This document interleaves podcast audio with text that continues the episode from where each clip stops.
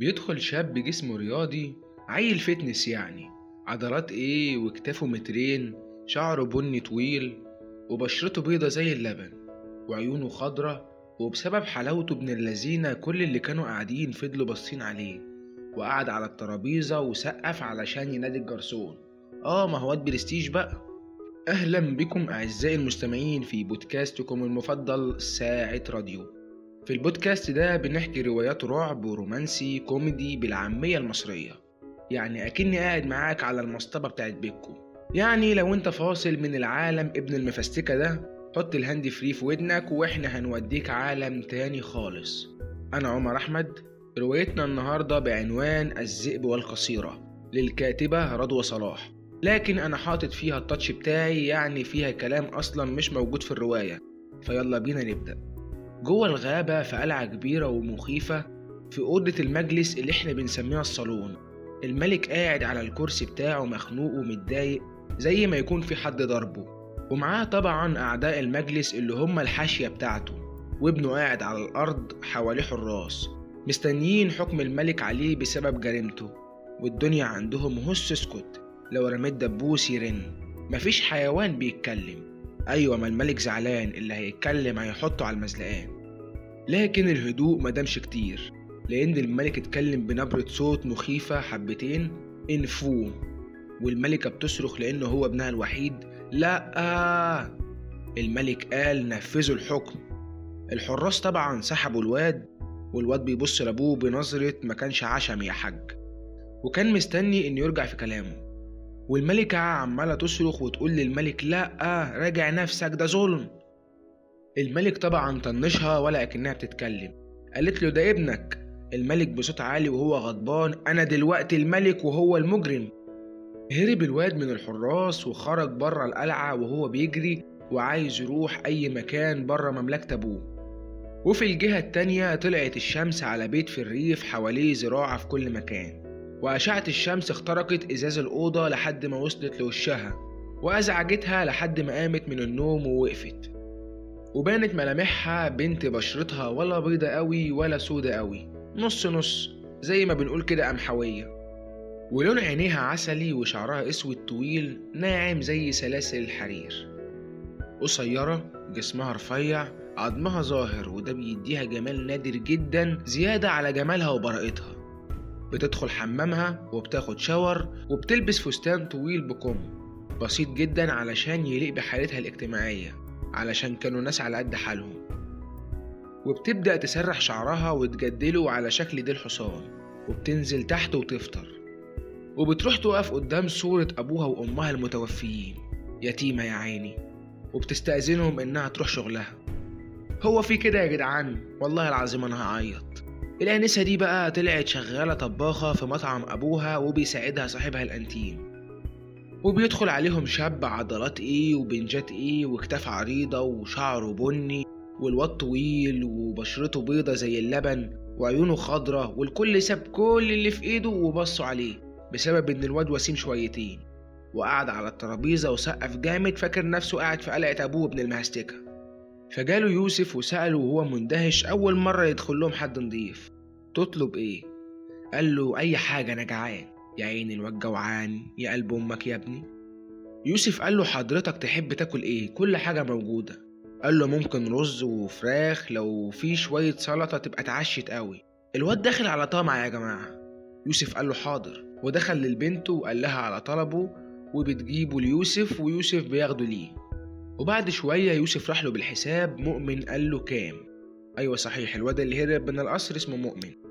يوسف قال له سبعة وخمسين جنيه. راح قايل له طب أنا معيش فلوس. يوسف قال له نعم يا روح أمك. ما معكش إيه؟ قال له معيش فلوس بس ما تقلقش هجيب لك فلوسك. يوسف وهو بيزعق هو أنت طلعت منهم؟ وحياة أمك ما أنت متحرك من هنا غير ما تدفع الفلوس. وادي يا مدحت هات الرجالة واقفل الباب يلا. ويمسك مؤمن من هدومه وبيتخانقوا. وبتخرج البنت على صوتهم وتشوفه ويوسف زنقه وفاتح عليه المطوة. وتشوف وسامته وجمال أمه. حور. البنت دي اسمها حور. هو في إيه؟ يوسف قال لها تعالي شوف البلاوي دي. حور قالت له ما تفهمني في إيه؟ قال لها مش عايز يدفع الحساب. مؤمن رد عليه وقال له يا جدع ما قلت لك معيش فلوس وهجيب لك فلوسك. حور وهي بتبص ليه وشاكة فيه ورافعة حاجبها ومحدش عاجبها وبتقول له خلاص خلاص يا يوسف سيبه يا عم. بس بشرط. مؤمن قال لها شرط إيه يا مزمزيل قالت له هتغسل الأطباق النهارده وتنضف المكان. قال له مش عايزين اردع العيال بالمرة؟ قالت له هتنضف ولا أقول لي يوسف حسك بسك عليه؟ قال لا يا ست أنا موافق. قالت له تعالى ورايا على المطبخ. ودخل وراها على المطبخ وبيبص عليها وهي بتحضر ليه مريالة المطبخ علشان يلبسها ويقف يغسل الأطباق وهي تطبخ. وبتبص ليه من وقت للتاني. وبيخلص اليوم وبيبدأ يوسف ينظف المكان وهي معاه بتراقبه. قالت له أنت ما تعبتش. قال لها وهو بينظف؟ لا ما تعبتش. قالت له طيب. قعدت تشرب العصير ومستنياه علشان تقفل المكان. قال لها أنا خلصت. قالت له ماشي يلا. خرج قدامها وقفلت المكان وسابته ومشيت ورجعت البيت. وبتغسل وشها وبتلبس البيجامة وبتقعد شوية قدام التلفزيون وبتاكل الفشار. وفي اليمة التانية الملكة قاعدة في أوضتها عمالة تعيط على ابنها اللي مش هتشوفه تاني. وبيدخل عليها الملك وبيقول لها وبعدين معاكي من امبارح ما بطلتيش عياط. الملكة قالت له ملكش دعوة أنا حرة مش كفاية حرمتني من ابني يا مفتري كمان عاوز تحرمني من زعلي عليه؟ الملك قال لها أنت ملكة ومسؤولة عن كل شخص هنا وعارفة يعني إيه الجريمة اللي ابنك عملها الملكة بكل استهزاء وسخرية قالت له جريمة؟ ماشي. وبتسيبه وتخرج من الأوضة غضبانة. وفي الجهة التانية بتصحى الصبح وبتلاقي نفسها نايمة على الكنبة والتلفزيون شغال. وبتهز راسها وبتقف وبتحس بوجع في جسمها بسبب نومها على الكنبة. وبتقفل التلفزيون وبتدخل الحمام وبتاخد الشاور بتاعها وبتغسل سنانها وبتخرج تلبس جيبة طويلة واسعة وعليها قميص بكم طويل وعليه بلطو أسود. لأن الجو بره كان حر شوية. وبتسرح شعرها وبتجهز سندوتشاتها وبتخرج وهي بتاكل بوش طفولي ورايحة شغلها وبتركب المركب وبتعدي النهر وبتوصل لطريق المطعم بتاعها. وبتفضل ماشية وبتشوفه قاعد على الأرض من التعب وقميصه مليان دم. بتجري عليه وتقول له أنت يا كابتن. مؤمن وهو تعبان ومش حاسس بأي حاجة حواليه قال لها زي آب ذئاب فتحت باب المطعم وبتساعده علشان يقف وبتحط ايده فوق كتفها وبتدخل بيه وبتقفل الباب وبتخليه يقعد على الأرض وبتحاول تفوقه. وبتفتح زراير القميص بتاعه علشان تشوف لو كان مجروح أو لأ. والدم ده جاله منين؟ وما شافتش أي أثر لجرح على جسمه. فبتسأل نفسها أمال الدم ده جه منين؟ فبتلاقي جرح صغير في دراعه فبتجيب المطهر والإسعافات الأولية وبتطهر الجرح. وبتربط دراعه وبتعلقه ليه في رقبته وبيخبط باب المطعم وبتبص من ورا الستاير فبتلاقي يوسف فبتفتح له.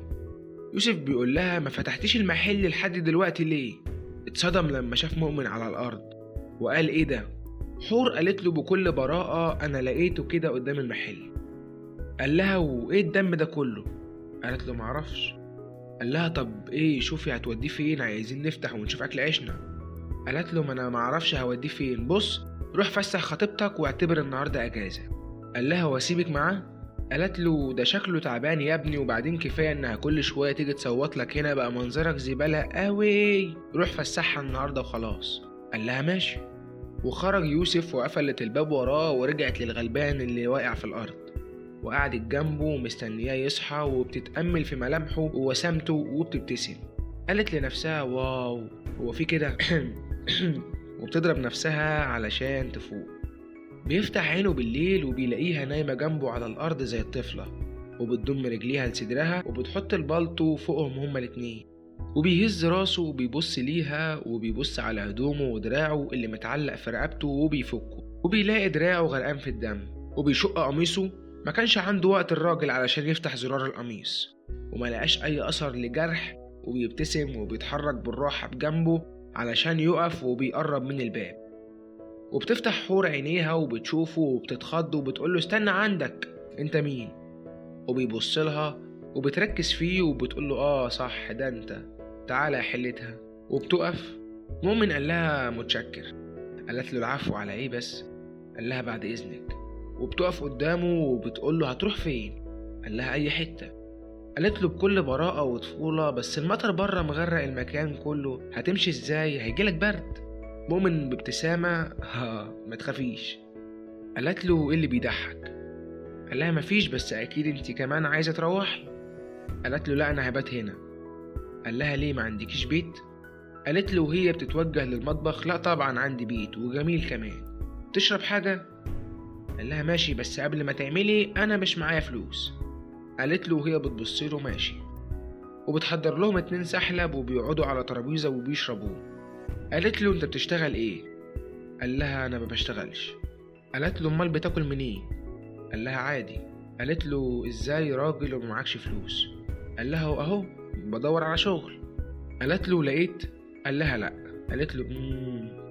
طب إيه رأيك تشتغل معايا؟ وهديك فلوس ما تقلقش. قال لها هشتغل إيه؟ قالت له بتعرف تطبخ? قال لها لا. قالت له لا. ده انت حتى غسيل المواعين بتاعك وحش زي وشك. قال لها هو أنا وشي وحش؟ قالت له بارتباك آه، ما اقصدش قال لها ماشي. قالت له خلاص يلا يا عم هشغلك معايا. قال لها طب طلب كمان ممكن؟ لا ده غلس بقى. الواد ده جالانت يا جماعة عاوز يتضرب. حور بكل لطافة. قالت له اتفضل. قال لها ما تعرفيش مكان أعيش فيه. قالت له هو أنت جديد في المكان ده؟ قال لها آه. قالت له لا معرفش. أصل المنطقة هنا ما فيهاش بيوت كتير وكل واحد يدوب بيته مقضيه. قال لها خلاص هبقى أدور أنا. قالت له بكل إحراج أنا ممكن اجر لك أوضة عندي. قال لها وباباكي هيوافق؟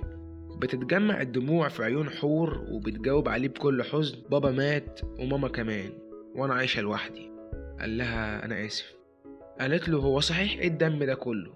قال لها مفيش. قالت له وانت نايم كنت عمال تقول ذئاب ذئاب. مؤمن سكت شوية و... وفي الآخر قال لها مش فاكر. في الجزء التاني بقى هنعرف إن مؤمن طلع مستذئب. وبكده يبقى الجزء الأول خلص من الرواية. لو بتسمعنا من على يوتيوب على قناة ساعة راديو ما تنساش الاشتراك علشان يوصلك الجزء التاني. ولو بتسمعنا من فيسبوك على صفحة ساعة راديو ما تنساش ال follow وال like وال share. أنا عمر أحمد وأنت كنت بتسمع بودكاست ساعة راديو.